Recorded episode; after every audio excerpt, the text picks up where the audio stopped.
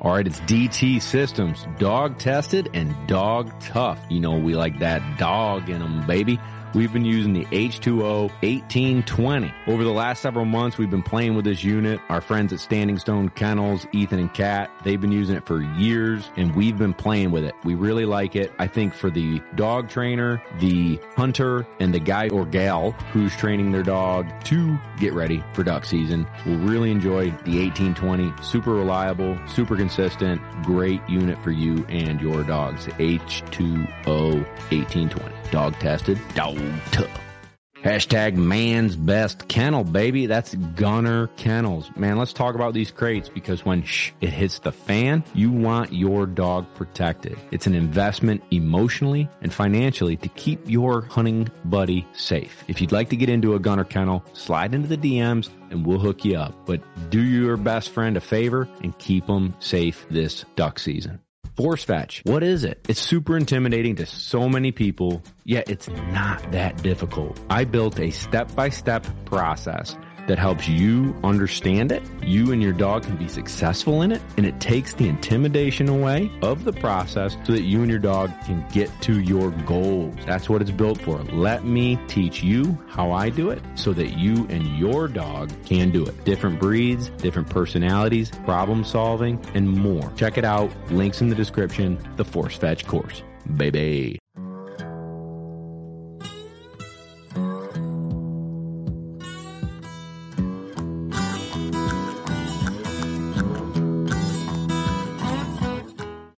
What's going on, everybody, and welcome to another episode of Lone Duck's Gun Dog Chronicles, baby. Part two with the Retriever Coach, Kevin Shep, coming at you. In part one, dot, dot, dot, go back and listen to it if you haven't. We're re- recovering, recovering, re- yeah, recovering fundamentals and mechanics of training your dog, coming off of hunting season, coming off of a winter slump in training, and getting back into it. Part one was, was jam-packed with information, and we had to stop so that we had to do a part two. I mean, it was unreal how much we went over. So part two is amazing. Cheating singles, um, live flyers, retired guns, triples, multiple marks. You know, all, the whole gamut is packed in part two. So stay tuned. But first, do me a favor. If you enjoy the show, if you enjoy having your questions answered, jump on patreon.com forward slash Lone Duck Outfitters. Link is in the description. It's a community where we've got never before seen videos, early releases to our YouTube videos, happy hours, Zoom meetings where you can have a beer with me and talk dogs. It's a ton of fun, great community. It's like buying me a beer. Next up, lone duck outfitters dot com. We just released a new t-shirt design, Uh, which was created by at Mike Hosier on Instagram. Mike's a good dude, golden retriever man, uh, fellow dog lover, and he designed our Giddy Up series of, of new T-shirts, which have been actually flying off the shelves. So uh, people are enjoying them. So check it out, Mike Hosier on Instagram. Also, he's got a Kickstarter going right now where he's creating a book. Um, a photography book, like a tabletop book that's really cool. So support Mike, follow him on, on Instagram, and check out his Kickstarter. We appreciate all Mike did for the Lone D. So check it out and jump on the, the website, lone duck outfitters dot com, to get your Giddy Up shirt. Also, I referenced it here in part two of Kevin Shep, but our YouTube is growing. Um, we're constantly adding more. Our good friends Ethan and Kat at Standing Stone are helping us video this year. So there should be forty-eight to sixty new videos hitting YouTube. Make sure you jump on YouTube and search Lone Duck Outfitters. Click subscribe. Tons of great information there. Please do that. And lastly, selfish plug, our Force Fetch course. Great feedback so far from everyone. We're updating it. We filmed one more step that I wanted to add. So it, it's a revolving door of information on teaching you how to force fetch your dog properly. So it's podia dot com or podia dot com forward slash Lone Duck Outfitters. Um, link's going to be in the description below. If you want to jump on our force fetch course, we appreciate it. I think it's going to really help you. And next up, from the duck blind to the holding blind, is Purina, baby. It's the food that fuels the truck, a lone duck, thirty twenty for the adults, and the large breed puppy for old Rambler boy. Next up, man's best kennel, Gunner Kennels. Constantly innovating, constantly bringing new products that are better than anything else out there. So moving forward into the new year, they've got great stuff planned. I'm really excited to share that with you when they come out. But if you are looking at getting yourself and your dog into a Gunner Kennel, slide into the D Ms. We'd be happy to hook you up. And lastly, shooter shooting, baby. Bismuth, that Kent cartridge on the gram. When you see a, a picture of Bismuth, I want you to just type in mmm so they know that we sent you.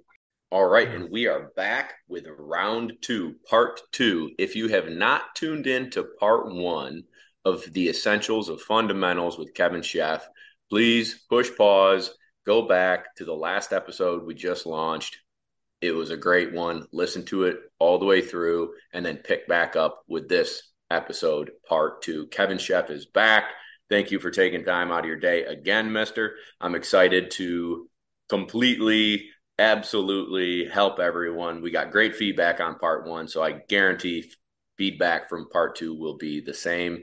Um, as always, you've got your notes. Let's jump right into it. Bingo, bango, bongo. Kick us off, bud. Good morning, Bob. Good morning, Kevin. Um, thanks for having me back again. Yeah, we covered a lot of stuff in that in that last podcast, and I still had a lot on my list, so we will dive into it. And I think where we left off was we were talking about developing marking accuracy.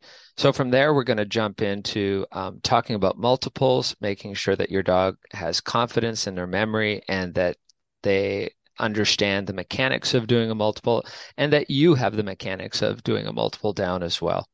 Um, so when I get into that, I typically want to start with marks that are wide open that don't have any factors in them. You don't want to tighten up the mar- the gun station so that there's concepts. Um, you don't want to do any training in that department, and you don't want to add things like stiff crosswinds, uh, tricky entries or exits uh, to a pond. You don't want to have changes in cover that are going to deflect your dog offline to the blind, or terrain for that matter that your dog might square up um, and get offline to the mark. You're trying to really take the training out of these marking tests Uh, and just simply work on one facet of marking, and that is memory development. And you're looking to generate success because you want your dog to feel confident doing these multiples. There's always this, you know, there's always a little bit of uncertainty when it comes to picking up memory birds in a dog's mind. Where is it exactly? I don't quite remember which way that was thrown. You know, these types of questions are going through their head. But if you give them some experience doing um multiples where they have a lot of success, then you create confidence in their ability to do it. And when they're faced with more difficult multiples, they still feel up to the task. Uh, so that's what I want to do in these in these um, these multiples. Open them up. Um, I I will probably do them as standout to begin with. And I'm mm-hmm. again, it's. I need to practice the mechanics as well. You know, there may be some cueing that I need to do. It's about making sure that I've got the dog's spine aligned correctly for each mark, making sure that as the dog is coming in with one bird, I'm getting that spine lined up for the next retrieve as they're sitting down. Uh, once I've got their spine lined up, then I can take the bird. I'm watching their delivery, making sure that they're delivering the birds neatly and cleanly, addressing any problems there. And then I'm going through the um, the mechanics of communicating. Okay, what's the next task? I've got to secondary select and tertiary select, meaning I'm going to tell them what bird they're going to pick up second. I'm going to tell them what bird they're going to pick up third. And so um, Uh, just going through through those mechanics and making sure I've got it down and developing confidence in their head. Now, when I ship the dog off for those memory birds, there's enough information out there that the dog's going to be successful. I don't care if they end up on the right side of the gun or the wrong side of the gun. I simply want them to get out there to the destination and find that bird on their own without any interference from me. And when that happens, um, then they're going to feel good about themselves. Um, Would you be using white bumpers and short grass, just like you're doing with your singles and, and building that marking ability? You're, you're simplifying by spreading them out, no factors, all that stuff? You could, depending on the where the dog is at in their training. So if you have a sure. if you have a younger dog, a less experienced dog, having a white bumper visible on the ground can help foster the mechanics that I'm talking about. So the gun stations could be very short. Let's say if it's a, a younger, inexperienced dog, let's keep them at seventy-five, the marks at seventy-five yards or less, where the dog can sit on line, look out at the gun station, and then you're feeding the dog a little information, maybe pushing a little to the left or the right to try and get them targeting that bumper. And if there's a bumper there to see, they're going to see it and they're going to look at it. And guess what they're going to do next? They're going to go straight to that bumper. They're not running at a gun. Um, they're starting to understand or remember the mechanics of what that act is, where I'm fussing with them a little bit to get them to look one side of the gun station or not. So yeah, that it could be that situation. Or if I'm dealing with a an all-age experienced dog, well, then I might not really care if the dog can see the bumper or the bird or not. And I, in all likelihood, I'm going to use birds. And, sure. Yeah. But even a dog at that stage, like the high levels, you, you wouldn't, you'd allow them to backside? Yes, I would. Because, I mean, this is an, another conversation, but if I'm going to handle a dog on a mark, it's because I feel that that handle is going to improve their performance in the future. Now, if there are no factors in the mark, in other words, there's nothing pushing the dog offline to the mark, and there's no concepts in the mark, in other words, the dog's not going to fall into the trap of going back to an old fall, breaking down early, or driving past something because there's something drawing it deep. If th- those things don't exist, then I must be, if, if I did decide to handle the dog with the example that you gave, then I would simply be handling them because they didn't remember where the bird was, and they're not, that's not going to make them better at remembering where the dog, or sorry, where the bird was. And so for that reason, I would not handle. There's no, there's no benefit to it. Okay. Would you have your bird thrower take a step or stand up or anything? I, I could, I, you know, I, I might do that. Um, I, I might do that. I might not. It just. What not... would be the benefit of allowing them to backside it? Just the ability of like, oh snap, That's I a... messed up. Nope, not at all. The benefit of lo- allowing them to backside it is without interference from me, I am not drawing away from the confidence that the dog's developing. In other words, the dog doesn't care if he goes to the left side or the right side of the gunner or the correct side or the wrong side of the gunner. Uh, If he gets to the area of the fall, and I consider that the area of the fall, you know, that, that that entire area around the gun. If they get to the area of the fall and they problem solve and they work it out and they do it themselves without any interference, then that's leading to what I talked about at the outset of this, and that's confidence, right? They're not going to fail at finding the bird if they go to the incorrect side of the gun. They're certainly going to come up with it. And if I don't blow a whistle, then I'm not pulling away from that confidence. That's the benefit of allowing them to to do it themselves. Okay. Very good. And, yeah. Um, so those triples will be wide open. Um, they'll be standout to begin with. And then if I have dogs that are, um, well, in fact, it doesn't matter whether I have dogs that are more experienced or less experienced, those marks are going to be retired. I'm going to set up triples where where they are, again, wide open, not... Uh, They're they're not going to be um, um, there's not going to be any factors in them, and but I'm going to retire all of those gun stations, including quite possibly even the Go Bird, and um, but those whole uh, the gun stations are not going to be hidden behind an object like hay bales or in, in a tree line. There is going to be a holding blind that's Uh, very conspicuous in the field, and um, it's yeah, just essentially that. So that when I do a triple off of three retired guns, the dog can either A, see the holding blind from the line, so it has a little bit more information about where that where the destination is, um, or you know, let's say you have a field full of hay bales, and you you say I'm just going to retire behind that hay bale. I get a little bit concerned about that because there are just too many options now as to where the destination might be. Mm-hmm. Uh, so I try to stay away from that kind of stuff. It's really keep the holding blind out in the field, conspicuous. Um, and so whether the dog can see it from the line or within fifty yards of the retrieve, uh, they have enough information to get there successfully and come up with a bird. And again, it's just about developing confidence in memory and the ability to pick up birds that come from retired gun stations uh, in, in a memory situation.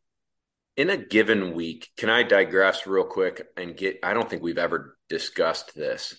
Um, in a given week, how often are you doing singles, multiple marks, um, poison birds to develop memory um, and control at the line?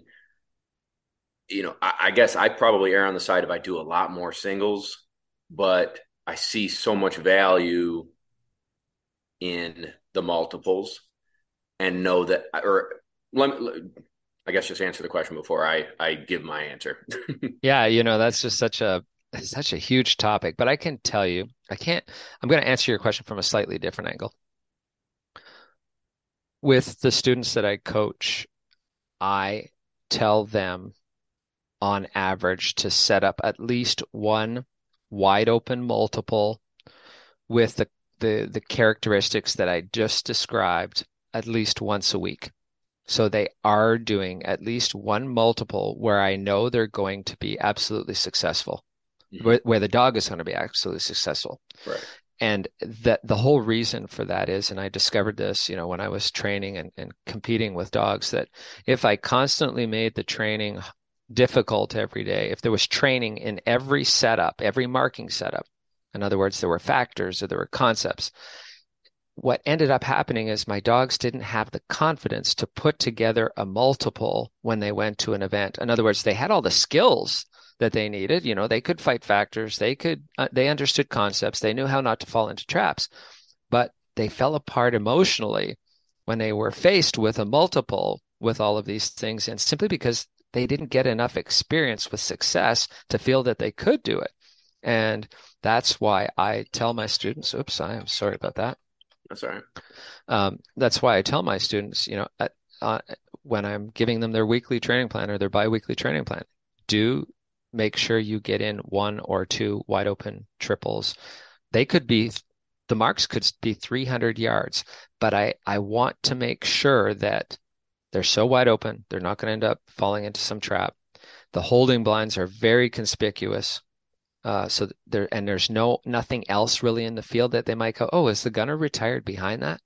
Um, that want, I want them to be, to confidently, when they go out there, with they're within fifty or a hundred yards, they go, there's the holding blind. That's the destination. That's where I'm going. I don't care if they go to the right side or the wrong side of the holding blind.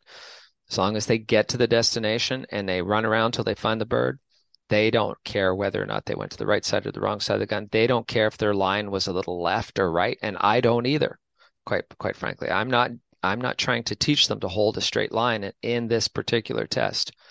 And um, that goes a long way to getting those dogs to be successful at events.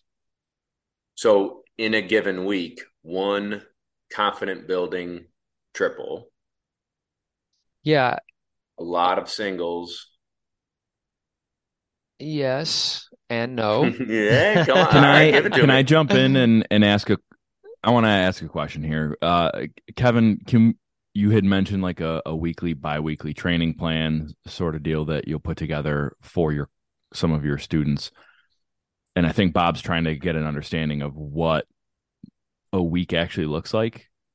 So can we like take a quick sidestep here and and like what does a week look like for a high level dog, Master that, dog that you, yeah. yeah, like what, like, cause I, I know what Bob's week would look like. Right. Mm-hmm. And, and maybe we can talk about that too, but like, Kevin, what would you suggest a training schedule look like for someone, uh, in a, in a weekly setup?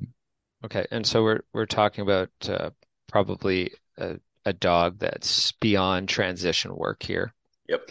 Yeah. And like, I guess if, if, if I have a master level dog, and so like they're coming back out of hunting season, whatever, what would you say we ought to be doing? Yeah. So in my mind, I have a very long list of things that we have to cycle through repeatedly, right? Whether it's teaching a dog to fight factors, whether it's um, teaching the dog concepts, whether it's um, there, there's a long list of those things. And also there's the blind department as well, um, where we've got to cycle through a bunch of things there. Um, and then I also think about doing the maintenance items like this, this, what, what I just described with the wide open triples would be a maintenance item. Um, whenever, and, and as you guys know, whenever you do training in one department, it deteriorates the dog's skills in another department. In other words, if I work on check down birds a number of times in a row, that may cause my punch birds to deteriorate. If I do keyhole blinds, that causes dogs casting to deteriorate. They end up digging back or scalloping on their cast. So I need to get to the field and do wide open blinds where I can allow the dog to get offline. So coming around to your question now, I'm whenever I'm t- setting up that two-week training plan with my students, I have a running list of what they did in the last two weeks and the two weeks before that. And I look at, okay, what did I cover in the last two weeks and the two weeks previous to that? What didn't I cover?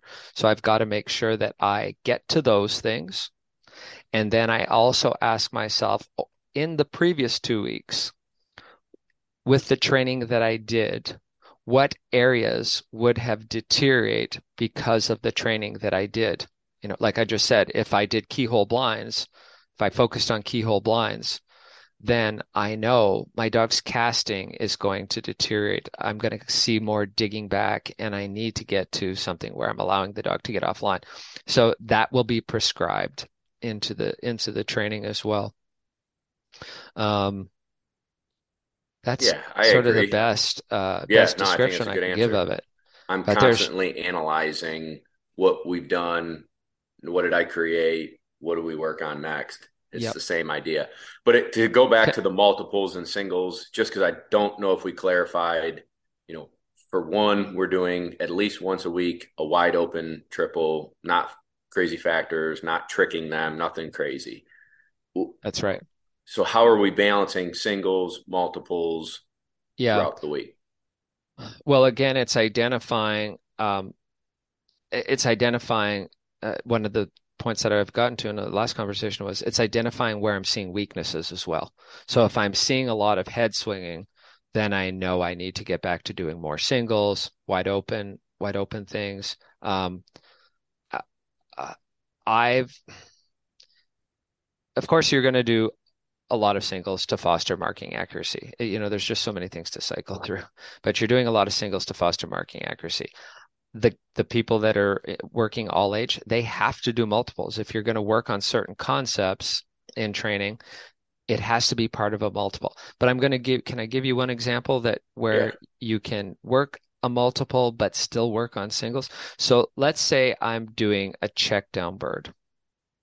It's going to get a little complex, but okay. I don't lose people. If I'm working on a check down bird, and I have, uh, in order to do a check down bird in my mind, which I just did a whole thing on check down birds. Um, I, I did a, a blog post on my, on my website, if people want to check it out, on check down birds. But if, if you throw a check down bird setup, you want to get into secondary selection, which is telling your dog which bird they're going to pick up second, which requires you to throw a triple. So now we've got this triple set up. The dog goes and gets the go bird, and now your job as a handler is to tell the dog to pick up the next shortest bird in the test second, which will be the check down bird. So let's say I do pick up that check down bird, dog gets that out of the way. There's still one more bird to pick up. Well, in my mind, there is no value in sending the dog for that third bird as part of a triple, or very little value. In fact, there's risk. There's the risk that you could that the dog could have difficulty with it, and that you might cause accuracy and confidence to deteriorate. So instead of sending the dog to pick up that third bird, rethrow it as a single. Mm-hmm. So just to walk people through that again, I threw the triple, long bird, check down bird, go bird. Dog goes and gets the go bird, comes back. Now I want to work on secondary selection and picking up a check down bird. I go ahead and do that. And rather than picking up that third bird after you've picked up the second bird, just go ahead and rethrow it as a single. And I do that in different with different tests where if I want to throw a triple in order to create a concept, I don't necessarily pick it up as a triple. And that way I'm, again, managing confidence and managing marking accuracy. Cool. That's awesome. That's a great tip. Mark that down, Kevin Owens. Good job. All right, let's get back into it. I'm sorry to digress, but I just wanted to hear your opinion on how often to be focusing on singles and marking accuracy and confidence mixed with adding the concepts and difficulties of multiples and what we have to teach when we're teaching multiples. Yeah, I'm I'm just when uh, just to give a little bit more information on that, and I know we're kind of getting off topic, but if I'm working on a particular concept, let's say I'm going to use the check down bird concept again, I'm going to probably hit it two to three times in a two week period. That's all I want to do. I don't want to do it any more than that, really, because I can get out of balance very quickly if I don't. Remember what I said, where if you do too much of something, or sorry, whenever you train on one thing, it causes something else to deteriorate. That is a fact. Mm-hmm. So you don't want to overdo anything. You don't want to try and perfect anything. Say, like you're saying, oh, my dog's still having trouble with check down birds. I'm going to keep going at it. Stop. Go work on something else. Let that simmer for a little bit. Um, come back and work on it some more later. Um, but during that time, that two-week period, I'm evaluating confidence, accuracy, head swinging, line manners, all of these more fundamental things in my dog. And that's what's telling me, do I need to do more singles? Do I need to open things up? Do I need to shorten things up so that I can just work on these line manners that are getting out of hand? You know, some short walking singles. That's what's telling me whether or not I need to do more singles or more, or I can go ahead and push the envelope a little bit and do more conceptual marking. That's, that's how I'd put that. Awesome. Thank you. Um, so we talked about the wide open triples, standout and re- versus retired. So the dogs are going to get a diet of that and uh, during this time period. And then after that, I want to get back to some A B C D drills. If people are not familiar what an A B C D drill is, it's a marking, uh, it's a marking test uh, where you have four to five marks that are very tight. Uh, in other words, the lines to the birds might, uh, the line to a longer bird might skim the backside of a shorter bird. There may be two birds that are directly in line with each other in the test. There may be a mama-papa situation in the test. You, you can use your imagination to set these up, but they're not long. They're always short. I would say the longest mark would be less than two hundred yards. Um, and selfish plug, I did a YouTube video on the A B C drill. Two different styles, one with me running a dog and one with me whiteboarding it. So awesome. I want to see that. Yeah, check it out.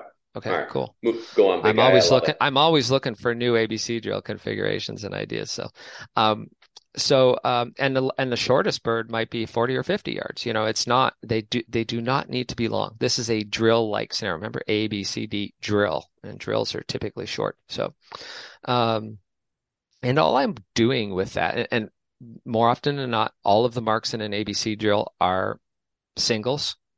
Uh, they're not thrown as multiples. We want the dog to generally be successful. They might have a little trouble here and there, but anything that comes up will more than likely be getting gunner help involved or something like that. Um, and it's just getting the dog comfortable with these really tight situations. Most of these master level tests and all age uh, field trial tests are very tight. All the birds are thrown in a breadbasket, as they like to say. And so the A B C D drill is designed to um, get the dogs comfortable with that and give them some experience with that. So they're they're probably going to get a, two or three of those during this time frame. And the next area that I want to talk about is flyers. Um, you know, a lot of people don't train with flyers, but uh, I think if you're going to compete, you have to. You really, the f- flyer just adds a whole element that you can't create any other way other than to put a flyer in the test. There are ways to um, make it a little more cost effective with flyers uh, by simulating the flyer or hooding them, uh, which I highly suggest. If you've got a dog or two, uh, you probably don't need more than three or four. Hopefully you can keep them around at home somehow. And uh, that, you know, with hooding them, you can reuse them repeatedly. So and you can just simulate the the, the flyer situation with real birds. But at any rate, uh, w- what I'm talking about just doesn't apply to pre-season training. It, it applies through, throughout a dog's training career. As far as I'm concerned, how you use the flyer in a test can really can really be the difference between using it effectively and using it to almost as it would almost be detrimental to the dog's development. And I guess there's a few things that go on when I'm thinking about using a flyer. And I want to use my flyer in these tests, by the way. I want to make sure that the flyer is not on the short gun station almost ever. I mean, I do put it there occasionally, but not very often. And when I am using the flyer, I don't like it to, I don't like to just give it away to the dog. In other words, I'm not going to allow the dog to get the flyer without having to do some work to get that flyer. So that would mean that I could use the flyer in a variety of different ways. And they're all designed to create discipline around the flyer. Remember, dogs think of flyers like there's like, you know, heroin to a drug addict almost. You know, they got yeah. to have those flyers. They love them. So they're itching. They're itching for them. Yeah. And when they see them, the wheels come off a lot of times. Mm-hmm. So what you want to do is instill in your dog some composure when they see them, uh, you know, give them, make them feel like they need to be composed or disciplined when they, when they have flyers in their tests. And I do that by doing a few things. One, they could be uh, a poison bird in a three-peat situation, which we'll get into three-peats if people don't know what they are. We'll talk about them later on, but uh, they could, the flyer could be a poison bird in a three-peat. So now their dog's going to get to watch the flyer, but they have to do three blinds before they get the flyer. Or it could be an out of order flyer in a marking test. In other words, I may throw a, a triple uh, or a double, a double or a triple, but the flyer is not going to be the go bird. In fact, the flyer may be the third bird that they pick up in a test, and they have to pick up a, a check down bird that's just off the flyer station. And the dogs have to be disciplined enough to say, yes, I will, Bob, I'm going to go get that, you know, check down bird, even though I see that flyer station over there and I want it, I'm going to go get it for you. So in other words, you're asking the dog to be disciplined about how they're going to, how and when they're going to pick it up. Another way to use a flyer in, in, in a way that creates discipline is put factors en route to that flyer. And I've seen trainers do this where they throw a flyer in the test and there's factors in the mark, that flyer mark, and they let the dog get, they lower their standard and let the dog get away with giving into those factors. So I will put the fa- the flyer where maybe it's a cheating single, you know, uh, um, across the corner of a pond. Uh, on a, lo- a long entry on a corner of a pond, and the dogs are, they just want that flyer. They're going to run around that pond. And now you're presented with this opportunity to not only um, get uh, potentially get a correction in for cheating, but you're also telling the dog, hey, just because it's a flyer doesn't give you license to lose your head here. Mm-hmm. Um, so those are the types of things that I, I, I'm going to build into my test when it comes to the flyers. I'm going to use my flyers, but as I go forward with these marking tests and these blind drills, I'm going to be using that flyer and making sure that my dog feels that it needs to be composed and disciplined when it comes to flyers. And and that doesn't just apply here, but I'm going to use, that's my philosophy when it comes to using flyers. Um, we, we share the same philosophy. Good. Yeah. How uh, often are you using flyers? Uh, weekly, bi-weekly? So uh, again, my students, and I also train, um, I also get out to train once a week with some of my students here. Um, but I'm encouraging them to put the flyer in every test they can, and they're hooding the flyer. So they've got that option, you know, that that's, that's, that's the beauty of hooding flyers, um, is that you can use them over and over again. And so the dogs are just becoming accustomed to them. And when they go to the hunt test or the field trial, their brain doesn't blow up because, oh my God, there's a flyer. Well, they see it every day. So yeah, I'm just, we're throwing them. That's my instructions. Put the flyer in every test that you can. I dig it. I, yeah. I, yeah. takes a little extra work, but it actually, once you get the hang of it, it doesn't create that much more work. And you don't need a shooter. That's the other beauty of hooding, is that the other beauty of hooding the bird is that you don't need a shooter. Anybody can throw a flyer, or a tosser can throw a flyer, and you can, I do like to use a shotgun because you want to simulate the same sound. So you're, there's a little extra cost there with having to shoot off a, a live round, uh, but you're not shooting the bird. So it, as long as your person is educated on how to, that's throwing the flyer, is educated on how to use a gun, and um, uh, you've got, you know, somebody can sew some hoods together for you, and you're off to the races with that. Um, the next area of training that we're going to work on is uh, simple watermarks. So even before I get into cheating singles, I just want to do some simple watermarks where they're not very long, probably seventy-five yards, or, you know, in that area, less than one hundred yards. Let's call it less than one hundred yards. There's not going to be any tricky entries. I'm not asking the dog to negotiate the corner of a pond. There's no angle exits. I just really want to get the dog back in the water, doing some marks, feeling good about themselves, feeling good about the water. That's it. Not, you know, so again, two or three tests of this.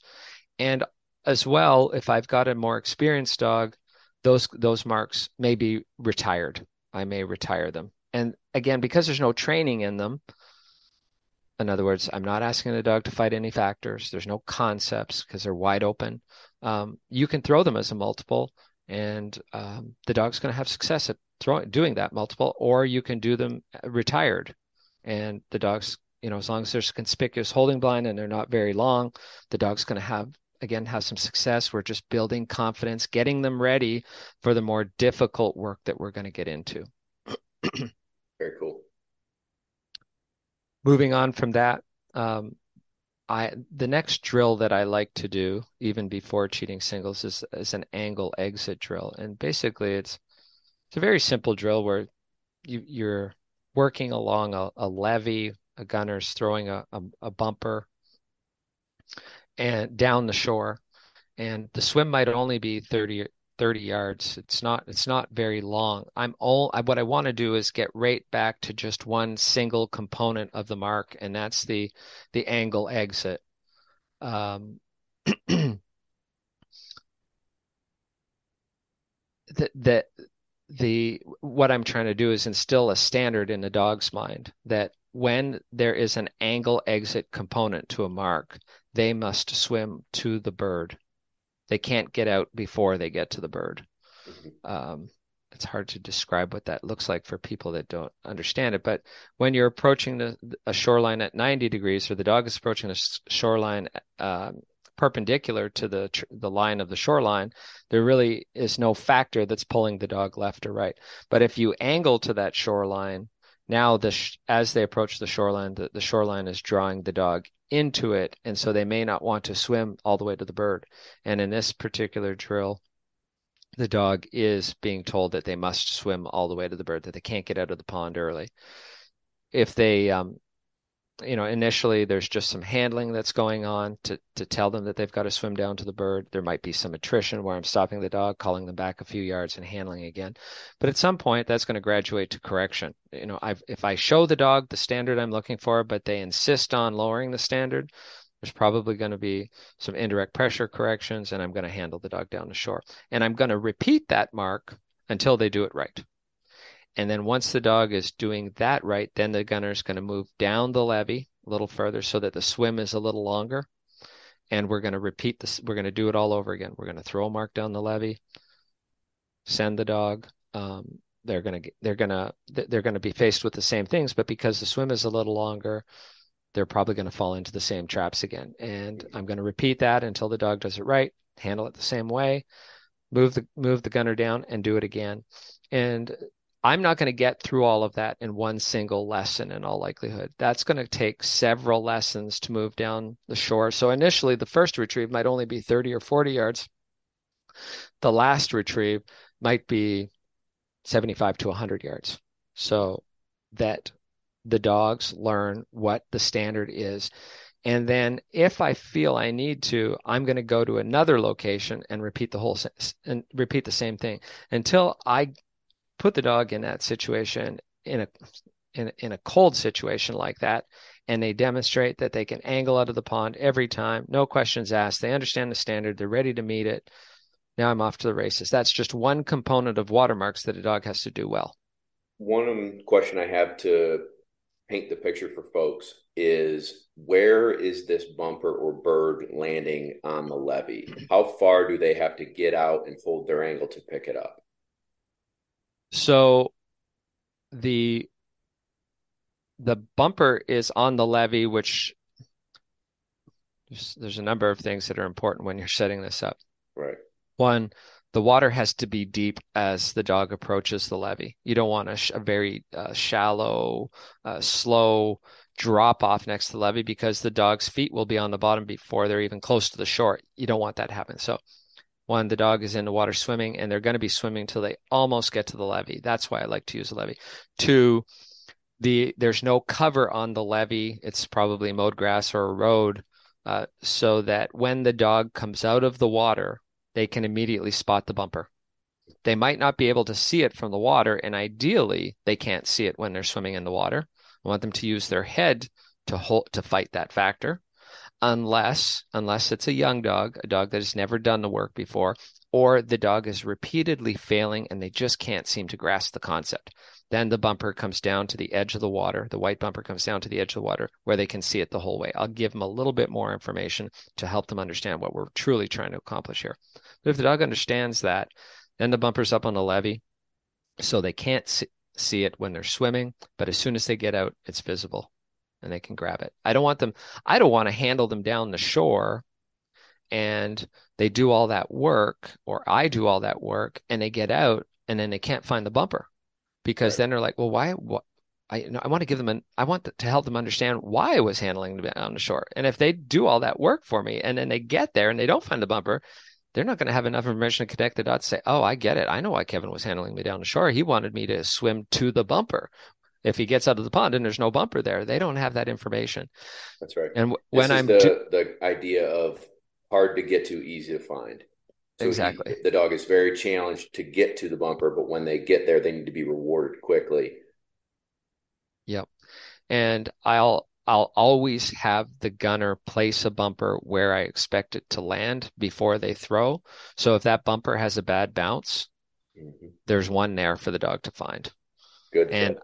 I have the gunner mark the location with a piece of ribbon Uh, before we start, so that that bumper is going back in the same place every time we repeat it. I want that bumper to be in the same place. In fact, Very I'll good. mark all three locations where the bumper is going to fall down that levee before we even start. So that's that's that, and, and there are three components to, to every watermark generally: an entry, an exit, and a swim. And so this is the first component that I want the dog to learn before I go any further, the exit part, learning that they must swim to the bird. Set that standard before you get into any advanced training. The next uh, area of training is going to be cheating singles.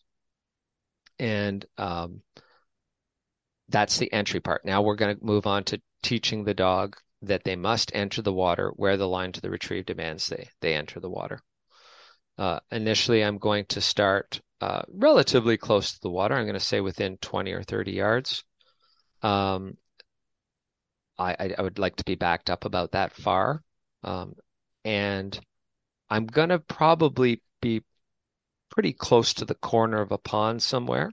And it's probably going to be a square entry into the pond. In other words, the, the shoreline that the dog is running at, the line to the mark, is perpendicular to the shoreline that the dog is going to be entering the pond on. Um, and I'm going to throw that cheating single. And if the dog opts to not get in the water, I'm simply going to stop and handle them initially. I'm going to repeat it. If they choose to cheat again, there's, I'm going to stop, correct, and handle. I know a lot of people out there will, uh, have, uh, the philosophy, or they, they follow this process where they pick the dog up or pick the dog up with correction. It's not an option for me. I'm simply going to stop and handle, or stop, correct, and handle. Stop the dog, tell them to stop doing what they're doing, correct them, tell them that there's a consequence for doing what they're doing, and then handle. Show them the way out of trouble immediately. That's what helps them connect the dots and understand what the right response should have been. There's no confusion that way. Um, then the the the next situation that I'm going to create with cheating singles is a long entry. So now I'm talking between fifty, fifty and probably seventy-five or maybe even one hundred yard entry into the pond. Still a square entry, but it's going to be near the corner. Dog's going to have to make a decision. Am I going to get in the pond and do this, or am I going to am I going to run around? The longer the entry, the more enticing it is to run around. And you're going to handle the situation the same way. Let me ask you a question on stopping and handing them into the water. I always have the philosophy of allowing the dog to make a decision so that it's black and white when I m- make a correction. Stopping and handling, I will recall and resend at times um, as they're more advanced, but we won't get into that debate, I guess, for the moment. But I want them to, if I've got the corner of the pond, I want them to actually fully commit to going around the corner of the pond. Stop them. I'll, when I do handle, I'll recall around the corner of the pond, sit them, and handle them back into the pond. Is that the same methodology you would use? Or would you stop them and give them an over to jump in? Or do you stop them before they even get around the corner? If the dog does get around the corner, I'm going to call back to a point where I can get a handle into the water. Let me actually start over a little bit, because it's probably going to depend on whether we have an angle entry or a square entry. Mm-hmm. But if I have a um, if I have a square entry and the dog darts around the corner, and they get into a position where they're almost past the water and I can't get a decent handle into the pond, um, then there's definitely going to be a callback. But if I have a situation where I get the dog stopped, even though it might be a little late, I'm probably going to handle from that position, handle the dog from that position, if I can get the dog into the water and there's still a reasonable swim involved. So my question is, I like to make it black and white. So I allow the dog to make that full decision of oh. cheating. Yeah. So I, and what I'm maybe not understanding or just would like clarification is, if you notice that the, the dog is making a decision to cheat, you're handling before they actually do the act of fully doing it. Um, for, for me, I have to, in order to stop and handle, I've got to be sure that the dog is committed to cheating. Now, I can uh, sometimes I can see that the dog is committed to cheating before they fully run around the pond. Right. Um, but I would also say that even if the dog looks like they're going to cheat, but they still have an opportunity to make a better decision, I'm going to let them continue. I'm going to let that develop and, and give them that opportunity. Yeah, me too. So in other words, if you have a long entry and they leave, you know, leave the mat and they're going toward the retrieve, and you can see all of a sudden they're clearly offline to the water and they're gonna, they're on a trajectory to run around, yet there's still time for them to evaluate the situation and go, wait a second, this is a bad decision. I need to bear toward the water and jump in. Well, then I'm going to let this, I'm going to let that situation develop until they get to the point where I can say, there's no more time.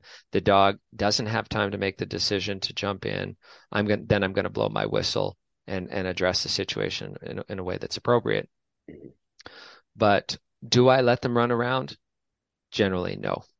And and call back. It once I clearly see that the dog has made the decision to run around, then I'm going to stop and handle, or stop, correct, and handle.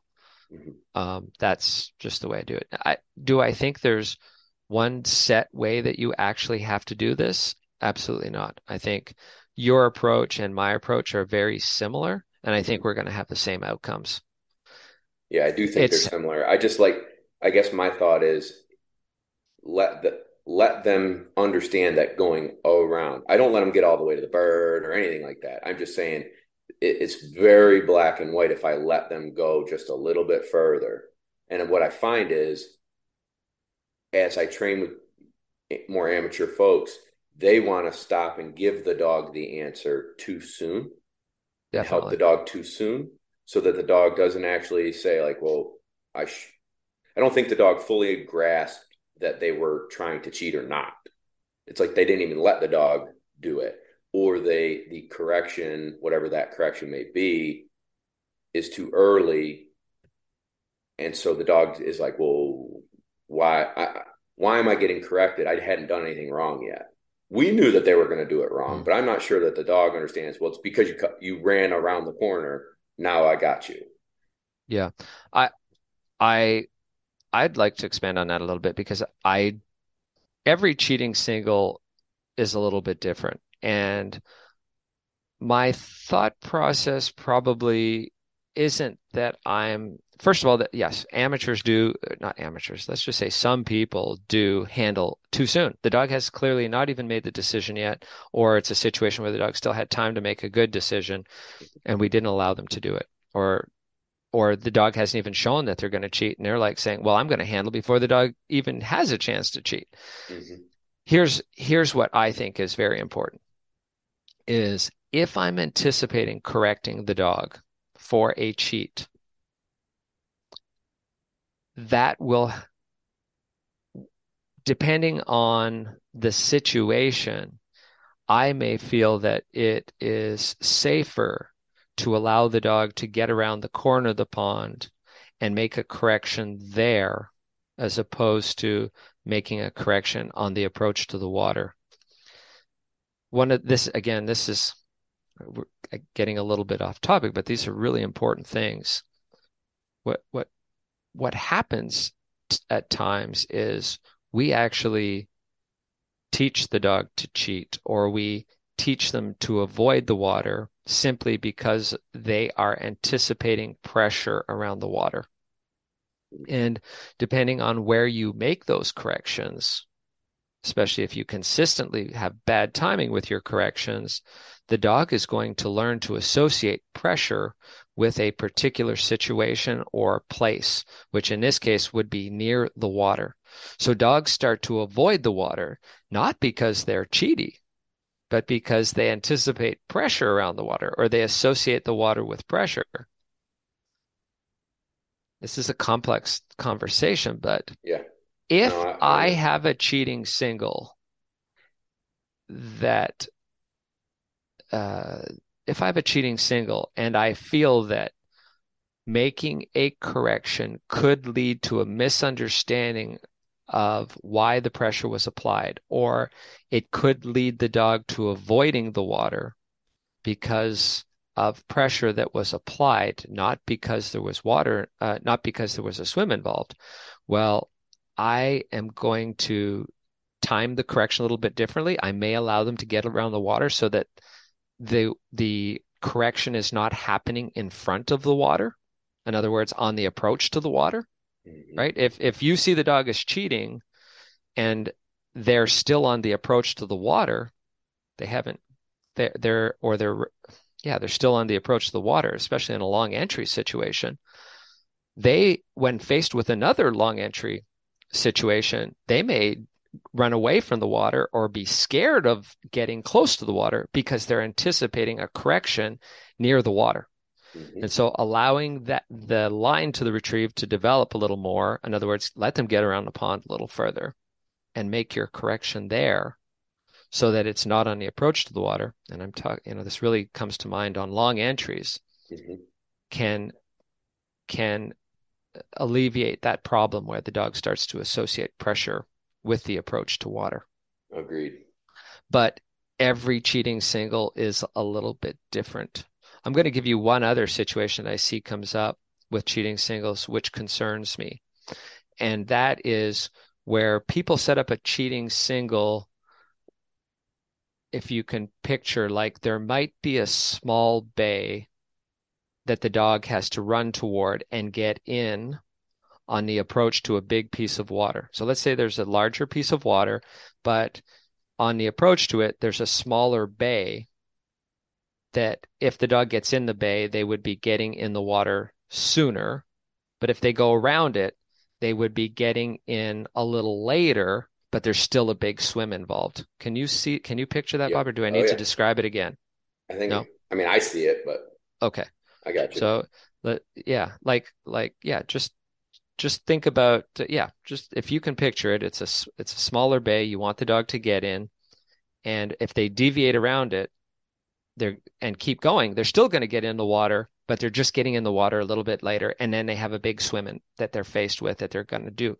That cheating single really concerns me, because what, if you think about the picture that the dog is looking at and what's going through their head in that moment is this: they see the, the little bay, they decide to run around it.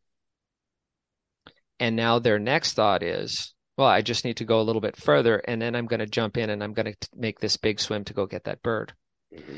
And people go, oh, wait, you know, people don't see that. They're not seeing what the dog is seeing, and they're not looking at the decision that the dog is about to make next. They're thinking about the decision the dog just made a moment ago, which was to run around the little cove. But that's already, that's that's gone now. Now the dog is in the, what the the the thought in the dog's mind is, is I'm about to jump in and make a big swim here to go get that bird. But people don't see that, and they stop and they correct the dog, or they stop and call the dog back with a correction, or they just stop and call the dog back. Well, let's just think about what just happened. The dog was about to make a decision to get into a bigger piece of water and make a big swim. What message are you sending that dog, potentially sending that dog in that moment? Do you think they're thinking, I just cheated around that little cove? Or do you, are you thinking, or are they thinking, man, I just got corrected when I was running toward that big piece of water? That is a poorly set up cheating single. Right. If you have that cheating single set up, simply stop and handle if you want to, or don't set it up at all. I just don't, I don't like it because of the potential outcome. There, you can do a better job at ch- setting up cheating singles. Yeah. It's not black and white. And I feel like the analogy I would use is like people who handle too much on blinds and don't let the dog carry casts. So if you're chopping up a blind, it's like tweet. Okay. I guess that was wrong. Tweet. I guess that was wrong. Tweet, tweet, tweet, tweet. Well, what the hell, where do you want me to go? And all mm-hmm. of a sudden you sap all that confidence away. If going around the bay, cheating around the bay is wrong, and then I try and go fat and go out to bigger water and, oh shit, that's wrong. What is correct here? And and so now you're correcting a dog to look out and go big. And they're going, nope, I'm not having anything to do with that. That's trouble. Exactly. And so you've just created a gray area of and lack of confidence, and just, they're going to not want to make a decision and be cautious to make decisions. Yeah, it's just, to me, that's a, you need to just simplify and make it way easier on a dog than than put them in that predicament. Yeah, you've you've got to be looking at the big picture. I mean, you you got to look. You know, you, you if you can't see the forest for the trees, right? Then you're going to get into trouble. You yeah. are going to get into trouble because that's yeah. what's happening. So, okay, got a little bit off track, but I just want to bring that up. So we had the long entry cheating singles, Uh, which we're going to handle in the same fashion. Then we're going to get into some angle entry cheating singles. And of course, I'm going to be backed up on those as well. You know, I'm just, there's this progression: square entries close, square entries backed up, angle entries backed up. And if, as you're approaching an angle entry, as a dog is approaching an angle entry, they're more tempted to allow the shoreline to lead them down the shore. If they're doing that, I'm going to stop and handle, or stop, correct, and handle. Um, I'm not going to call back. You you will not find me calling a dog back to the line very often for a cheat, and I try to discourage people from doing it because there's just too much potential for the dog to misunderstand what the correction was about. My philosophy is stop the dog, tell them, stop doing what you're doing. There's a consequence for doing what you're doing. This is the way out of trouble. When you pick a dog up, you're taking the third part out of that equation. And now there's opportunity for the dog to go, well, what, what, what did I do wrong? I maybe, maybe they start to think different things about what they did wrong. It's, it's, it could be a complete misinterpretation. Too much danger. Typically, uh, if I call back, I'm going to rethrow the bird. I think that's a very good, a very good philosophy. There's, there's a few things that come to mind if I'm going to call back. It's certainly going to simplify dramatically. Rethrowing the bird is a very, very good option, which I go to most of the time. The other thing is, um, if I'm calling all the way back to the line, there's a good chance I'm not going to use a correction.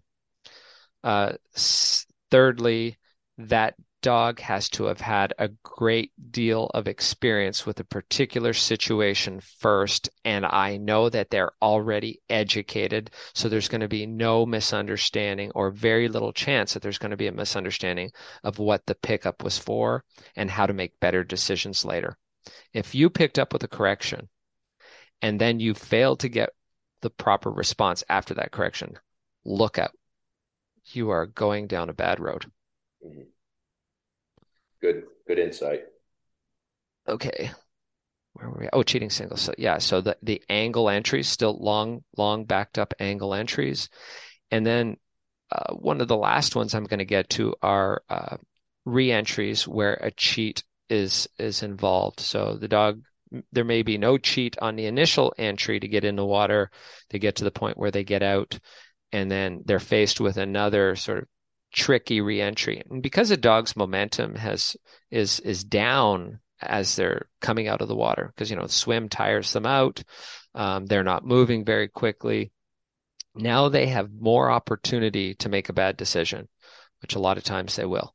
And so you'll get uh, the opportunity to uh, to stop, correct, and handle into the water. The final one that I'll get to is um, An, an unconventional cheating single. And what that looks like is, you know, more when we set up a traditional cheating single, let's just talk about a traditional cheating single. If the dog is going to cheat by going to the right, we typically throw the mark to the left. Picture, picture, just picture a cheating single, uh, uh, a long entry cheating single, for instance. Think of where you're placing the bird so that they just have to get in the corner of the pond and then parallel the shore and make the swim. Traditionally, we would throw the bird in the direction that if the dog was um, making the right decision about getting in, they would also be going to the correct uh, correct side of the gun. No, that's not that's not a good way to put it. But traditionally... Well, yeah. So, it, and if they did cheat, they would potentially be taking a line that would carry them to the incorrect side of the gun. Does that make sense? Yes. yes. So if, if we're standing looking at a pond, and if the dog cheats, it would go to the right side and go around the bank to the right. Mm-hmm. You want to have your bird thrower on the opposite side of the bank, throwing right to left. Exactly. If the dog's going to cheat by going to the right, the bird is going to be thrown to the left. That would be a conventional or traditional cheating single. Mm-hmm. Picture that very same cheating single. The bird's landing in the exact same place, but now we're throwing the bird the opposite way, so that if the dog cheats, they're still going to be on the correct side of the, the gun station, but they're running around the water essentially. Mm-hmm. There are times when you're going to be at a at a hunt test or a field trial where a judge is going to set something like that up. It's, it's an unconventional cheating single, cheating situation. And for whatever reason, sometimes dogs just feel that it's okay. They can be they can be spot on when you throw a conventional cheating single, a traditional cheating single. They do it right every time. But throw that bird the other way, and all of a sudden the dog goes, ah, I got I just feel comfortable running around the water. And I just mm-hmm. want to make sure that I've reviewed that so that the dog understands that even in those situations, they still must get in the water and swim to the bird. So that's sort of my, my, the, the way I run through cheating singles. Cool. Um, the next test that, uh, that I'm going to do involves some concept. Now, just thinking about our progression on the water, we started with the angle exit drill, taught the dog how to get out of the water properly. Then um, we taught the dog, the next thing was cheating singles. We taught them where that how it was necessary to get in the water properly. Now we're going to start to wor- uh, work on some swims, making sure the dog understands they have to make the swim to the bird. And we're going to do that with some down the shore marks. So that will, that will involve uh, some angle exits, and uh, will also involve making a swim. And we will also uh, throw some concept in there by putting two gunners on the same shore. a two down, what's called traditionally called a two down the shore, two gunners on the same shoreline. Um, and they're sp- spaced far enough apart that there won't be any confusion about whether they're landing at the foot of the long gun or the short gun. I want some separation between those guns, and the dog is approaching the shoreline at an angle to get those birds. And the gunner will be throwing the bird down the shoreline away from you. They won't be throwing the bird down the shoreline toward you. They're definitely going to throw the bird down the shoreline away from you, so that as the dog's approaching the gun station, they have to swim by it and angle out of the pond past the gun station. And I'm working on two things here. One, teaching the dog that they have to make the swims. In other words, you can't get out of the pond, halfway down the pond, and then run down the rest of the way to get the bird. Two, I'm teaching the dog, I'm going to make sure I maintain my standard in terms of angling out of the pond. I'm not going to let the dog get out of the pond until they're at the bird, just like I did in my angle exit drill. And three, we're going to work on the concept of it's not appropriate to return to the old fall to try and find another bird. That's why there are two gunners on the same shore. When you send the dog for the longer mark of the two, as the dog's swimming by the shorter gun station, there's the possibility the dog might say, you know what, I don't feel like making that, doing that extra work to swim down and towards to get that long mark. Maybe I can find another one here. And you're simply going to stop and handle, and that's going to, you know, you're going to teach the dog that that's just not an option. You got to keep going. You got to make this, you get, there's no other bird there. You're not allowed to go there. Just keep going. So they will get a diet of of uh, two down the shores. And then that kind of completes your, your marking training on the water.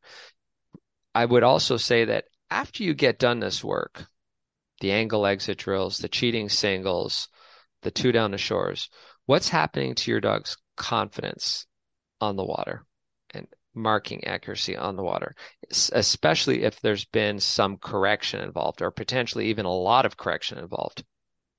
I think it's going to get shakier. It is. Absolutely. Right. You know, so when the dog is faced with situations where it has to mark on the water, um, there's going to be a lack of confidence. And especially when it comes to multiple situations, that confidence is going to deteriorate even further. So once you get done this training, what do you need to go back and do? What we singles. talked about, yeah. Singles and watermarks that don't have any training in them. In other words, square entries, square exits, open up the marks, just let them go out there and get some birds on the water where they can't fail. Mm-hmm. Don't set up training situations. And that will restore confidence in the ability to, it will restore confidence and a comfort, you know, a level of comfort that you want around the water. Dogs have to be comfortable around the water. A lot of times in my, in my experience, the dogs that aren't successful around the water, again, they may have all the skills and understand the standards they need um, in order to, to do marks right, but they fail at watermarks because they don't have the confidence to do them. And so balance and training in this department is so, so, so important. Knowing that I've done all this training, you know, if I'm taught, if I, if, if I've covered this stuff with, with dogs or my clients, hey, it's time to get back to the water and let's just do some fun, simple, no, uh, watermarks to keep these dogs, uh, keep that really important aspect of watermarks up, up to shape. Let's, let's get them confident. All right. Now we're getting into, um, blinds, field blinds, that sort of thing. Uh, the first thing I'm going to start off with is just simple land blinds. There's not going to be any, you know, I'm not going to throw uh, concepts in there like diversions, poison birds, dry pops, marks. I'm not going to do blinds across the marks initially. Simply going to be, hey, let's go to the field. We're going to set up three or four blinds. There's not going to be a lot of training in them. Just a, a relatively flat field, no major winds, no cover changes. Let's just get these dogs running. And let's make sure that the corridor is is large. There's going to be no keyholes in the situation. Um, I want the dogs to be able to to travel, have to get some momentum going, and also by allowing them to get well offline to the blind, opening up the corridor of the blind. Now, when you stop them and ask them to change direction, they really have to do it. They have to not only change direction initially, but they have to maintain that direction change. So you're You're checking to see whether or not your dog is handling well. That's it. And if they're not handling well, then it means you need to do a little teaching at this point. You need to you need to stop and handle again really quick. Once you see that dog start to dig back, you need to stop and handle again real quickly and just get that dog changing direction. You're also checking to see, are they meeting my standards in terms of stopping and going? When I blow the whistle, are they stopping crisply? Do I need to make corrections? Do I need to get back to the sidrill? Um, when I put my arm up and I cast them and I know they can see me, are they going? Do I need to make some force corrections? Are they popping? Do I need to make some force corrections? But giving the dog just a little experience with that and checking those things, making sure they're changing direction appropriately is a good thing to do next. Following that, um, then we're going to get into, um, we're, we could get into some, you know, there's no, no particular order now, but there's four, four or five areas that we're going to cover. And one of them is shoreline water blinds. That's got to be a staple of your training, but it's the first water blind you're going to cover coming back to the water, our shoreline water blinds. We want the dog to, to do a water blind where they're traveling immediately adjacent to the shoreline. You know, I'm talking three or four yards away from the shoreline, no more than five. If if they're if they're beyond that, then they're not doing a shoreline blind anymore, and you're not getting the training that you need. You want to make sure that the dog is disciplined enough to parallel the shoreline, be close to it, but not feel like they are are so comfortable that they just want to grab it all the time. Every time you handle them to tighten up to it, they say, oh, permission to get out. And they just go hard lateral and get out. That's no good. You need to, you need to do this training so that they are balanced enough to say, I can be comfortable enough to be close to this shoreline, but I'm disciplined enough not to grab for it at every opportunity. So that might mean three or four shoreline water blinds. It re- really, you've got to evaluate your dog's behavior and then, um, and, and get through a few of those. And once you see that the dog is, it has that mindset, then we can move on. But that's the very first thing. And by the way, water blinds, uh, shoreline water blinds need to be a staple of your training. You're doing them all the time. Anyway, they're just something that Absolutely. we see all the time at events, field trials, hunt tests. It's gonna there's gonna be a shoreline water blind seventy-five percent of the time at least. Exactly. I couldn't agree more. One thing I, I kind of was on my phone looking real quick to refresh my memory on your sit drill. I don't think we talked about it in the part one. I think you referred people to it. Do you mind just taking right. five minutes and digressing on the sit drill? Because I feel like sitting on the whistle is probably one of the biggest things I see people fail at hunt tests, where the yeah. dog just gets loopier and loopier and out of control and looking around and, and going more independent. And yeah. so if we can give them a five minute spiel and then you can just redirect them again to where to find it in more de- in depth, that'd be cool.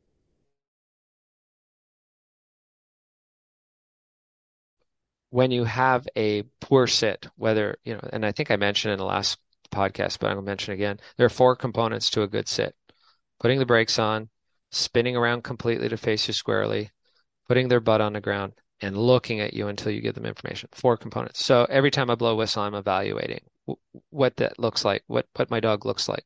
And if I see uh, a loopy sit, for sure, I'm going to go to the I'm going to revisit my, my sit in a drill-like environment. Uh, or if I'm making corrections for the other behaviors and it's not getting better, or the dogs continue to make the same mistakes, I'm going back to review the sit in the yard. So you, you just can't correct over and over again on cold blinds or in other drills for this stuff. You're going to mess your dog up. It's guaranteed. Stop. Don't be so lazy that you're not willing to say, I shouldn't be doing any more cold blinds until I get this cleaned up in the yard. Shame on you if you are.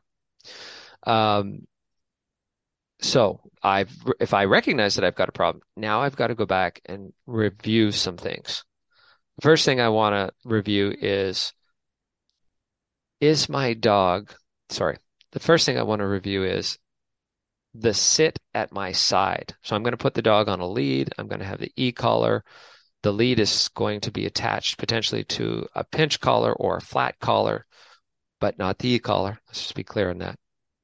And I'm going to be walking along with the dog at a brisk pace, and then I'm suddenly going to stop and tell the dog to sit. And in that moment, I've got to evaluate how quick was the sit. And I'm only really working on one component of those four things, you know, there were four things I mentioned a moment ago, but I'm only working on one component. And what is that? Getting the butt on the ground quickly. Mm-hmm. I want to see expediency, urgency. Get, if the dog just was sort of lackadaisical and said, yeah, I'll sit, but I'm going to do it on my own terms, and you didn't recognize it. This is where it comes to paying attention to the details, where it's really important. If you didn't recognize it and you didn't get a correction or two or three in before your dog got its butt on the ground, you've missed a really good opportunity. And, and you essentially, you're never going to get to where you want to be if you don't get it there. You got to start there. So review that. The next step would be walking along at heel with your dog, saying sit, but take, you yourself should take an extra step. That's called a rolling stop. Mm-hmm. All I'm doing is increasing the level of difficulty a little bit and evaluating the same thing and making the same corrections. By the way, the corrections are always momentary in nature. I'm using a momentary button, or I'm using the continuous button, but in a momentary fashion. I'm going to say sit in rapid succession, making multiple corrections until the dog gets its butt on the ground. I might only have time for one. I might have time for three. Just depends how quickly the dog is getting its butt on the ground. I'm also using the lead to steer the dog and give them some direction as to what the right response is, because a lot of times dogs that have loopy sits don't really know what the correct response is. Maybe you didn't do your basic obedience properly. Maybe you didn't do your collar conditioning properly. Maybe you didn't recognize these things and teach your dog what the right response needed to be. So using the lead, pulling it back and down toward the tail, snatching that lead at the same time you're making those corrections is important. Uh, rolling stop, like I said, you're taking that extra step, evaluating the same things, making the same corrections. You got that down. Your, your standard's coming up. You've got it perfect. You move on to the next step. And that's a remote sit. I sit the dog six feet from me. I call, I, they're on the lead again. I call them to me. And when they're halfway to me, which is almost as soon as you say here, I'm going to say sit. I have to evaluate what the, uh, what the quality of the sit is in that moment. And, and again, make corrections. If the, if the, if the dog isn't sitting crisply, I'm snatching up on the lead. And that's why the dog can only be six feet from you, not twelve feet from you, not ten feet from you. You don't have physical control of the dog if the dog's beyond six feet. There are some other things you need to do with your hands uh, to, to keep that lead short. Um, but That's that's the process. Six feet from you, call the dog to you, say sit, evaluate the, the performance, make a correction.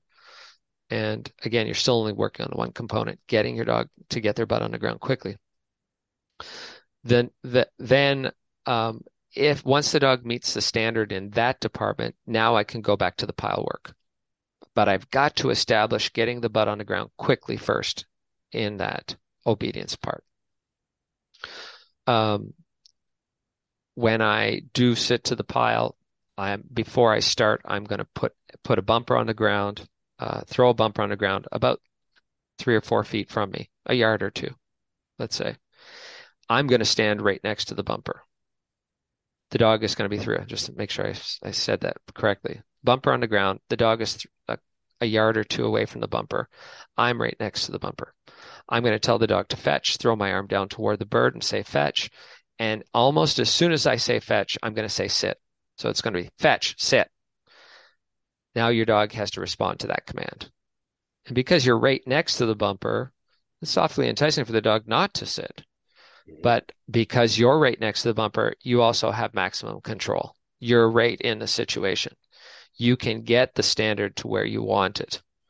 So if the dog didn't sit, I'm going to be going sit, sit, sit. Every time I do, I'm making a correction. Now, I'm never making a correction the first time I say sit.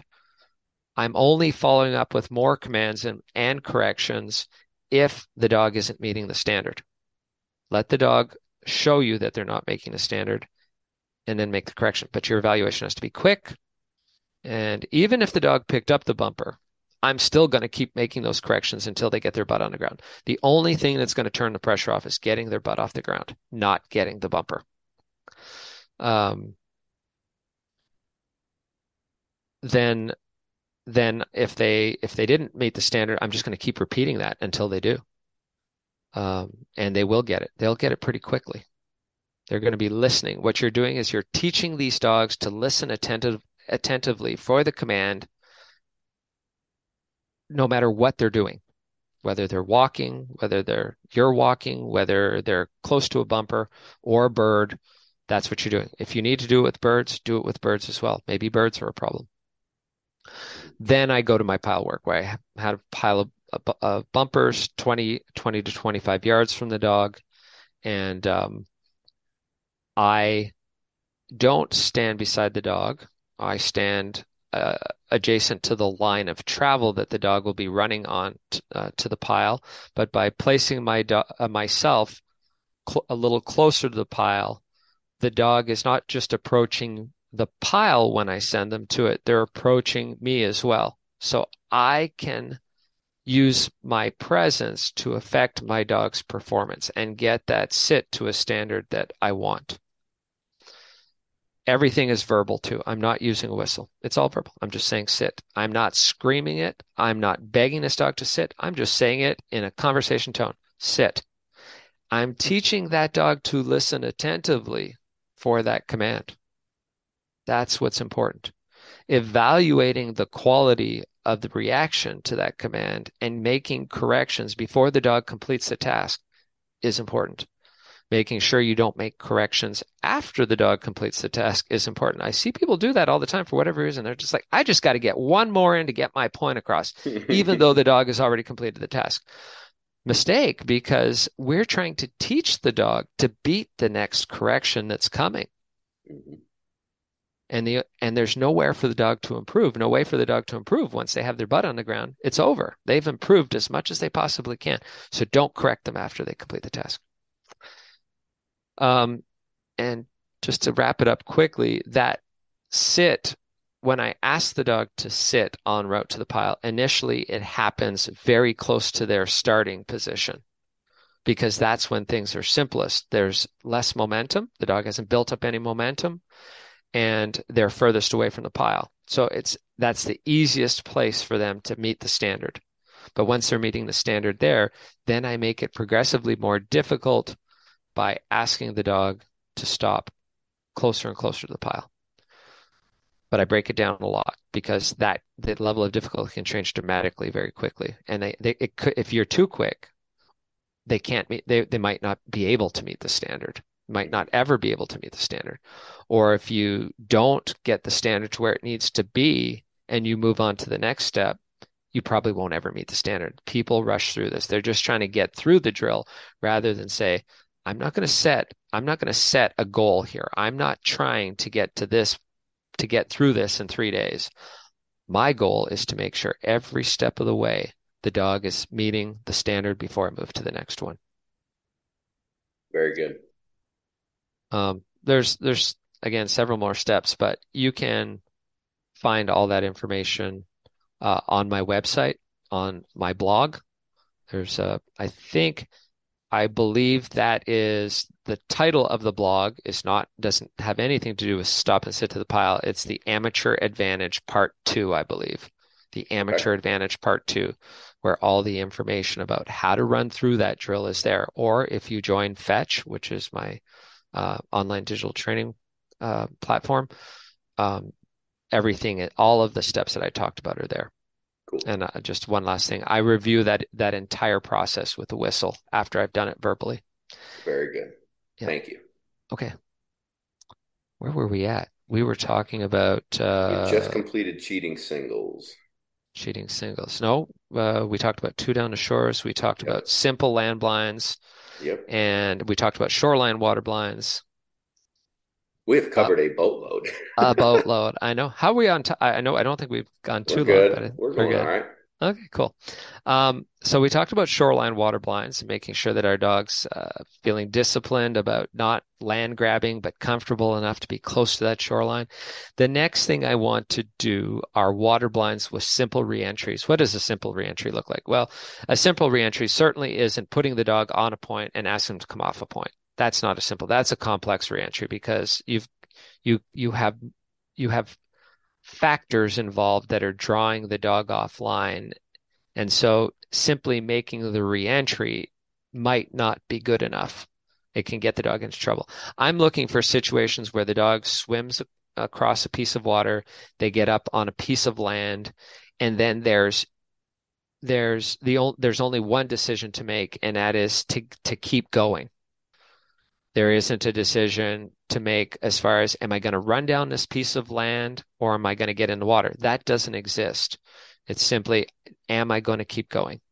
And um, I will, in all likelihood, scent those reentries as well at some point. You know, maybe the first one, there won't be any scent there, but I can tell you very quickly, I'm going to get into putting, put, pulling some feathers out, dragging some birds around on those reentries, because that's one of the elements that will get you every time is scent on a reentry. So throw some scent down for sure.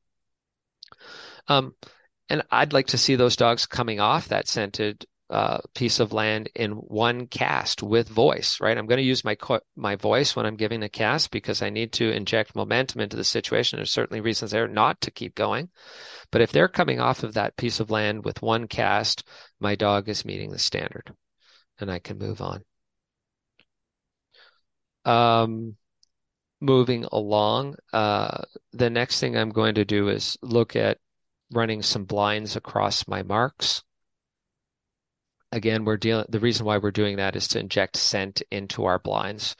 We have covered a lot of things up to this point in terms of making sure that our dog has uh, good fundamental standards, right? I'm talking about stopping and going. The dog understands they must stop. The dog understands they must go. We covered that in a scattered bumper drill. We've covered that in some simple blinds. Uh, but now we're going to add an element that tends to cause those two things to deteriorate. And uh, the easiest way to do that, to inject scent into your blinds, is to run blinds across a previously run set of marks. So run your marks, run all your dogs, and then move your running mat at least a quarter of a turn around the field. So if you're running from the west end, run from the south or the north end. If you ran your marks from the west end, run your blinds from the south or the north end. Run across where your running mat was. Run, run through the old falls. Run across the return lines, especially if you have some taller standing cover. This is a great place uh, to, to do this kind of training because taller standing cover holds scent much better than a mowed lawn. And what's going to happen is you're going to see those uh, standards with fundamentals deteriorate. You're going to see sloppy sits. You're going to see freezing on casts. Perhaps you might even see popping. Th- these are your opportunities to make sure you're your fundamental, you elevate the standard for fundamentals, again, in a field-like setting where there's an element like scent that causes those things to deteriorate before you get into more advanced training. The only two more things to cover here, but, um, oh, I've already covered that one. So one more thing to cover here. Uh, the last thing that I'll cover is um, three peats with diversions. And again, those are blinds. Typically, we'll set up three blinds in a field, and there will be a diversion of some sort. Again, this depends on the level of experience the dog has. Um, you know, obviously, if this is the dog's first season, they might not might not have any experience with this at all, and it'd be inappropriate. But we're talking about dogs that have more experience. We're going to put three blinds out in the field.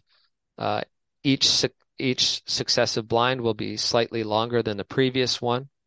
And they will, the, the lines to the blinds will crisscross each other. Um, it might be hard for people to see this, but uh, but at any rate, there will be a diversion, like a mark, a gunner sitting in the field, a poison bird, um, a dry pop. Uh, these are all blind concepts that judges are constantly using in all age stakes. Uh, master level hunt tests. So we, we just want to review that stuff. Can't, and the reason why we're reviewing it is we want the dog, this is a drill-like scenario where we want the dog to understand the mechanics and the language that we're going to use when these situations come up. Um, and, uh, but, and, and also to reinforce fundamentals again, you throw, you throw a diversion into the test. What happens? The sits deteriorate. Dog might start popping. Who knows? But at any rate, this is this is pretty much the the last part of of what I cover when I'm coming off of uh, the break, and it's a lot of work, isn't it? But yeah. if hold on, if, I'm about to have a dog puke in my house. Get outside. Come on, outside. All right. So I think that's a, a ton of great information. We're going to do two quick questions that came in through our Patreon, uh, the Lone Duck Patreon, to ask you real quick. Um, so one of them is, do you have any books that back in the day you fell in love with and helped you get to the next level? Yeah, there are, you know, of, of course, there are a ton of books out there that will tell you how to train a retriever, you know, the sort of the step-by-step process, or a ton of videos out there. Um, but one of my favorite books when I got into the sport, and I still think that many of the things that are in it still apply today, uh, is called Training and Campaigning Retrievers. It was by Jack Gwaltney Junior, which I know is available on Amazon and probably in other places. Um, And it, its uh, subtitle was The Principles and Practice. And it was more a philosophical discussion about training retrievers. And I absolutely loved that book. And I still think that, as I said, many of the things that are in that book, even though it was written so long ago, many of the things in that book still apply today. And if you want uh, to have a good read, uh, it's not a it's not a big book. It's a paperback. It's it's. Uh, it's a really good book. I, I, it's one I'd recommend. How about you? Very cool. Uh, I had, th- these are like the only books I read as a kid. I, I was not a big reader, so I think everyone would understand that the books that I did choose to read revolved around dogs. Um, and so I, I loved reading Robert Milner's book, you know, it was British Lab Methodologies, and you know, makes a very good duck dog, and, and easy to read and, and fun to read. Um, as far as it accomplishing high level stuff, I don't really remember it being like that, but it was methodologies on memory and duck dogginess and relationship between a human and a dog and how the dogs understand things. Um, I love Mike, all of Mike Lardy's stuff. You know, it's very high level. So when I first started out, if I had read that first, I don't think I would have been able to put two and two together. So, you know, D V Ds like Chris Aiken's Duck Dog Basics, you know, that, that shows you how to force fetch and do heel work. And it was like simple, everyone can understand it. He's pretty entertaining, hour and twenty minute D V D. That was great. Um, and then as my skill level and understanding of what dogs learn and understand, I, I liked Mike Lardy's, and it, it's a multi D V D set, but also has the training book with it as well. And then an old school book that was really good. Remember Dobbs? Oh yeah. Uh, it was like Tritronics came out with a book, and it looked like an encyclopedia. Yeah. And that, I had that, that was book. Like, yeah, it was like a good, simple book. And mm-hmm. so I read that one cover to cover, man. Uh, I read Tom Doakins, you know, like retriever training book. Um, Another yeah. one that I read that, uh, um, that was, was very good at getting me started was uh, D L Walter's book. And I don't remember yeah. the title of it, but he was one of the, I think he was one of the first that kind of put words into a book that could help you get started. I'm not exactly. sure that the content uh, hasn't developed so much more in the way we train retrievers today. But I'll tell you what, my dog, it was my very first dog. That was one of the very first books I ever read. And uh, my dog was very excited to come out and do the drill work and the yard work simply because of the principles that he had in that book. I loved it. Yeah, absolutely. I, I just think that a lot of the books back then, and I think this is why it's so important that we have podcasts now and YouTube and your course and our course and Tom, Dick, and Harry's courses now. It is everyone can be so much more of a sponge. They can see it in person, in essence, and then they have the ability to contact us and talk to us. Like when I bought Mike Lardy's book and D V D, there's no way in hell I thought, boy, let me just call Mister Lardy up and pick his brain because my dog's not doing it like his dog is. Well, now we have these, like the Fetch program or our Patreon, where people can say, hey, for thirty-five dollars, you know, or two hundred dollars or whatever the cost is, they can take the person that they like to learn from and now get a consultation with them that back when I was doing it, you just watched it and hoped your dog did it like that. That's dog right. Yeah, absolutely. Yeah. Yeah. It's unreal. So, you know, I, those were some of the books that I liked. Um, another question that came in is a, a person that's looking at buying a started dog and the process of buying a started dog and what the transition should be from trainer to the new owner. Um, you know, would you like me to kind of take, take the reins for a second? Yeah, and get your I, I would. Cause I, it's, it's, I think you might have more experience than I do it in that department. Sure. So I, I mean, I sell several dogs a year, and, and I think, and even just having a dog that we train, that owner's transition is huge. How, you know, the dog listens to us and does what we ask it, but then teaching the owner how to maintain and grow the relationship, not let things slide, you know, whatever the case may be. So I think having a good relationship with who you're buying it from, giving that person and dog the time to learn. So don't go on a Friday at five o'clock, buy the dog and leave. You need to get there at Friday morning, train Saturday morning, train Sunday morning and leave, or whatever the case may be. So that you have multiple different setups, multiple different chances to work on obedience, multiple different chances to see the dog make mistakes and have that person help you understand how to get out of those mistakes. Um, anyone can do an hour long session with you and the dog does things perfectly. And then you go home and shit hits the fan. So I also probably wouldn't buy a dog without putting my hands and eyes on it either. I mean, I, I will, if it's from a, you know, someone I trust, but I, even people I've trust, I've gotten burned on buying dogs from them. So they'll send me a, a video and it's like, oh, it looks like a good little dog. I'll be able to build this. And then you get it and it hates water, scared of water, and, you know, rips birds to shreds. And it's like, son of a bee, you know, that's not good. That's not good. No. Right. So I think having a, a lot of trust in who you're buying it from, and then spending the time with that person to teach you everything. And then when you get the dog home, don't throw them into balls to the walls, the sexy stuff.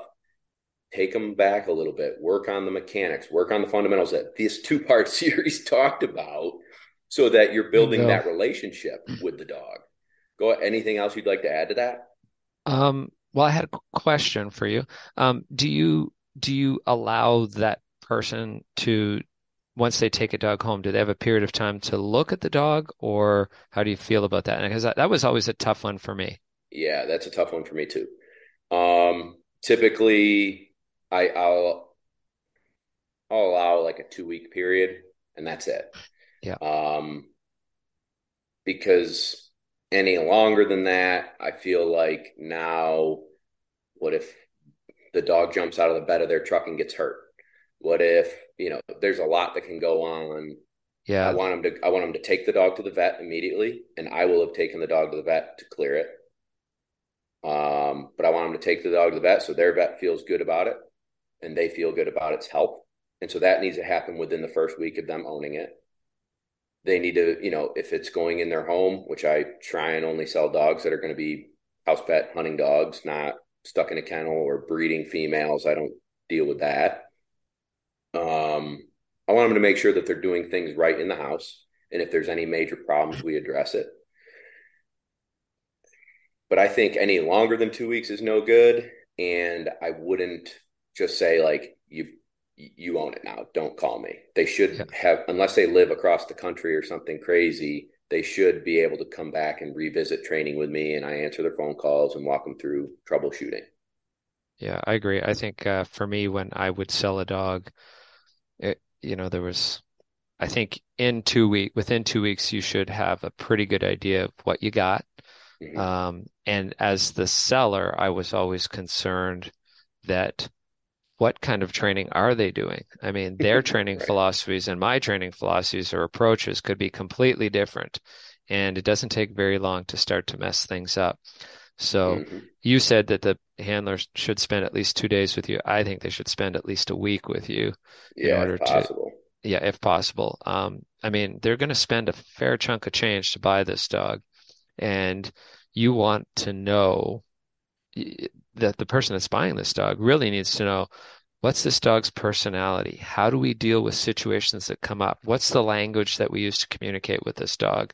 Um, what experience does this dog have? Where do I need to, to continue development from? So I don't think, you know, it's very hard to do that. So one day, I think it's a mis- huge mistake. Two days, it's really questionable whether they can get all of that learning in.